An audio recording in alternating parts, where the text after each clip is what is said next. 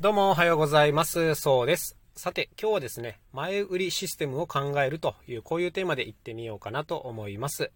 5月ぐらいにですかね、仲間と一緒に作ってるアルバムを発売予定なんですけども、ま、当然こういう何か自分の作品を売り出す時っていうのは、まあ事前にいろんな告知をしたりとかですね、していくわけですけども、その中でも大事な作業の一つが、まあ前売りをすると。まあ予約を取るっていう言い方が正しいですね。はい、いうことになります。やっぱりこの作業ってすごく大事で、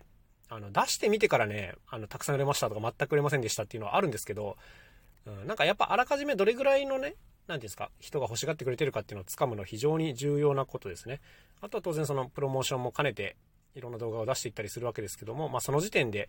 こう、発売日まで待たせずにちゃんと予約を取れるシステムを作っておくっていうのはね、これはもうめっちゃ大事なことですね。で、まあこれをやるときにね、ずっと考えていたのがクラウドファンディングだったんですね。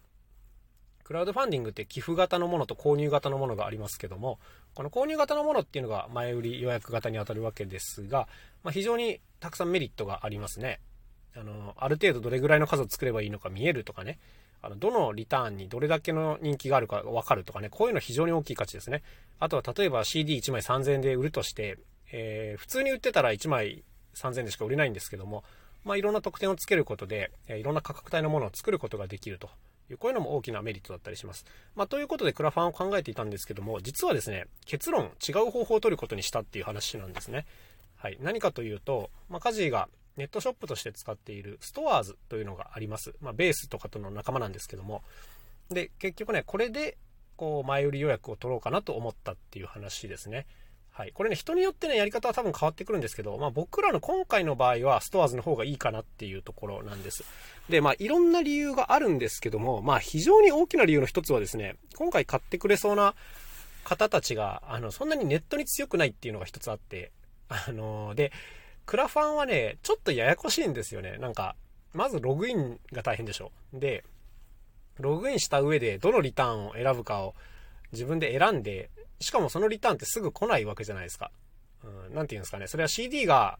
発売日に発送されるっていうのはわかるけれど、他のリターンは先にもらえるのかなとか、こういうのってちゃんと書いとくんですけども、結構そういうの読み落としてしまう、いそうな方が多いなっていうのとかがあったりとかね。まあ、この辺がちょっと、うん、難しいなっていうふうに思ってたんです、もともとね。はい。で、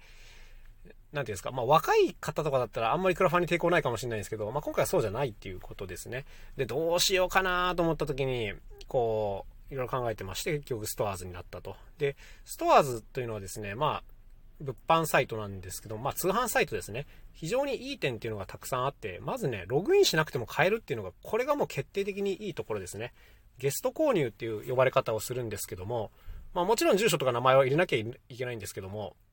あの、会員情報を登録する必要がないんですよ。だからパスワードとか発行されないんですね。これが非常にいいところですね。はい。こういう作業だったら、あんまりこう、ネットとかに強くなくてもね、さほど抵抗がないんじゃないかなっていうのが、まあ大きなところですね。だからお客様の属性によるところが大きいっていうのが一つあります。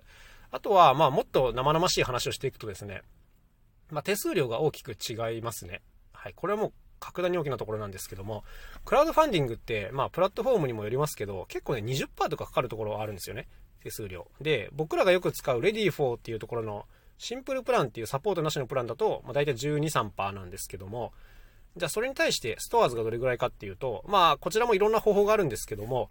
大体ですね、3.6%から5.1%ぐらいっていう手数料になります。で、まあこれは大きいですよね。要するに倍以上違うっていう話になってきますから、まあこれはね、ある程度数を売ったり値段を売ったりっていうことになると、まあ大きな差になって帰ってきますね。この手数料の差っていうのはね。はい。あとは、その入金サイクルっていうのがありますね。これも生々しい話ですけども、うん、クラウドファンディングをやる目的の一つって、要するに制作費を早めに回収するっていうのもあったりするわけですが、しかしですね、クラファンの問題はこの入金の遅さっていうのがあります。例えば、 READYFOR だったら、えーその、プロジェクトが終わった月の、えー月末締めで、翌々10日払いとかだったんじゃないかなと思います。例えばね、さっきの話で、じゃあクラファン5月末に終わったら入金されるの7月10日なんですよ。いや、かなり長いでしょっていう感じじゃないですか。で、まあもちろんこの早期振込サービスみたいなのもあるんですけど、これがね、手数料むっちゃ高いんですよ。3万か、もしくはそれ以上みたいな金額になってくるんですけど、これがね、まあまあ重いんで、なんか全然この、なんていうんですかね、資金繰りに関しては良くない方法なんですよね、実はクラファンっていうのはね。はい。まあこれは分かっとかなきゃいけない。で、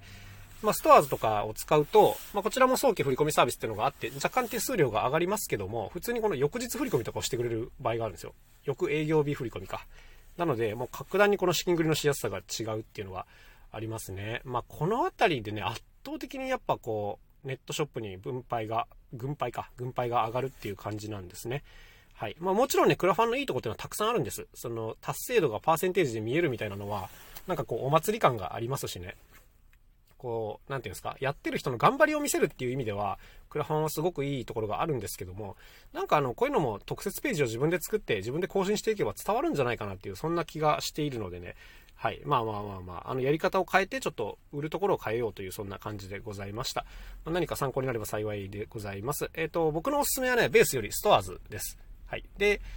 なんていうんですかね、売るときだけ一旦有料プランに入って、で、売り上げを一旦抜いて、えー、そこからまた無料プランに戻すみたいなやり方が、えー、効率が結構いいんじゃないかなというふうに思っているというそんな話でございます。まあ、何かね、表現活動されてて、物販したいっていう方は参考にしていただければ幸いです。あとはね、まあ、強いて言えば、そのストアーズでね、予約数が見えるようにできるオプションとかがあればね、なんか、ああ、盛り上がってるなっていうのは伝わるような気がするんですけども、この辺は発信のやり方次第かなという、そんな感じで思っております。はい、ややこしい話をしてしまってすいません。それでは、今日も一日頑張っていきましょう。ではまた明日お会いしましょう。さようなら。そうでした。